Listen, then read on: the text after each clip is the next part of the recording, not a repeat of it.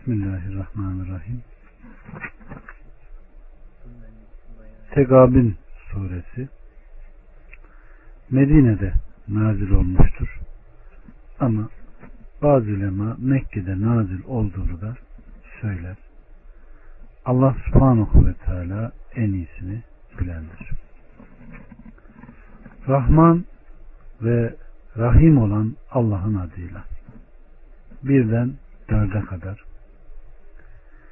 Göklerde ne var, yerde ne varsa hepsi Allah'ı tesbih ederler. Mülk O'nundur. Hamd O'na mahsustur.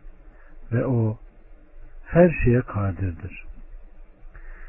Sizi yaratan O'dur. Böyleyken kiminiz kafir, kiminiz de mümindir. Allah yaptıklarınızı görür. Gökleri ve yeri hak ile yaratmıştır. Size suret verip suretlerinizi en güzel şekilde yapmıştır. Dönüş ancak O'nadır. Göklerde ve yerde olanları bilir, gizlediklerinizi ve açığa vurduklarınızı bilir. Gizlediklerinizi ve açığa vurduklarınızı da bildiği gibi Allah göğüslerin özünü de bilendir.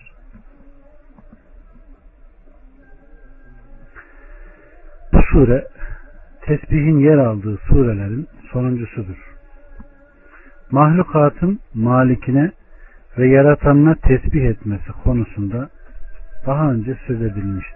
Aleykümselam.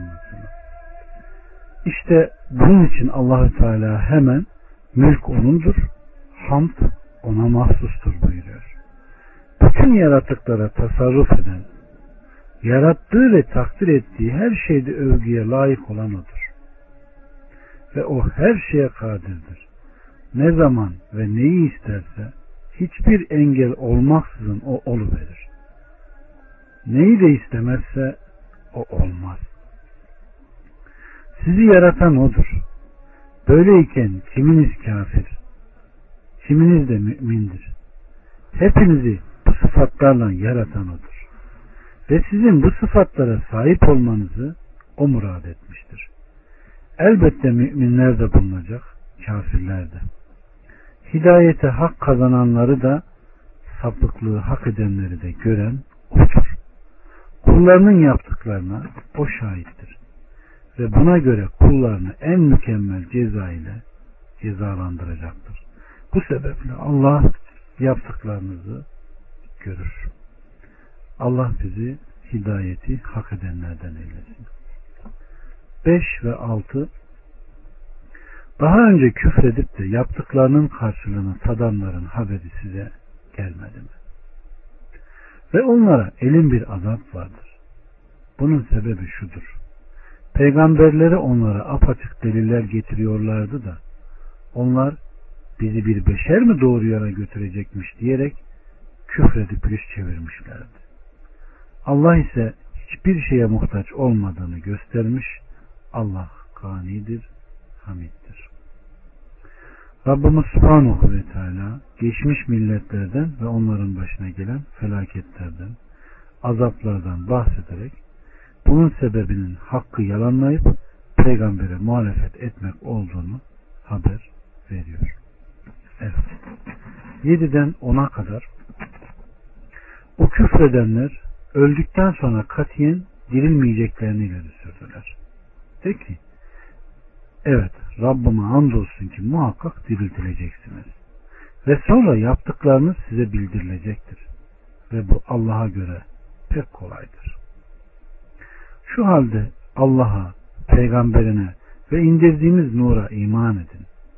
Allah yaptıklarınızdan haberdardır. Sizi toplanma günü için topladığı gün, işte o gün kimin aldandığının açığa çıkacağı gündür. Kim Allah'a inanır ve salih amel işlerse, Allah onun kötülüklerini örter ve onu altından ırmaklar akan, içinde ebediyen kalacakları cennetlere sokar. İşte büyük kurtuluş budur. Küfredip de ayetlerimizi yalanlayanlara gelince işte onlar cehennem ashabıdırlar. Orada ebediyen kalacaklar. Ne kötü dönüş yeridir. Evet.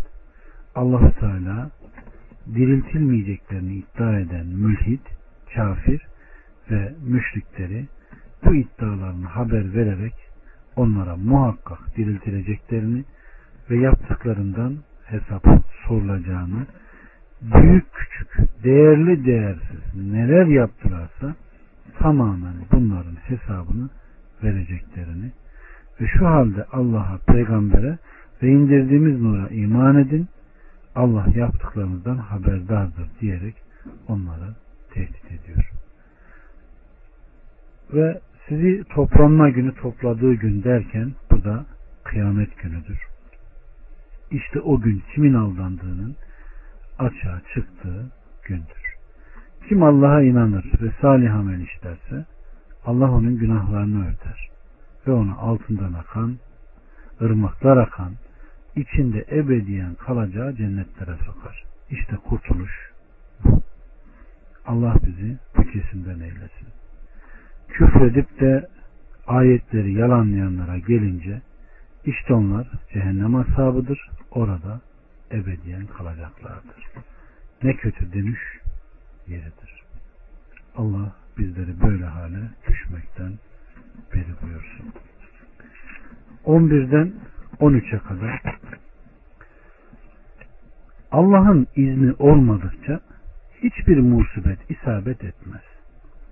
Kim de Allah'a inanırsa onun kalbini doğruya götürür. Ve Allah her şeyi bilendir. Allah'a itaat edin. Resuluna itaat edin.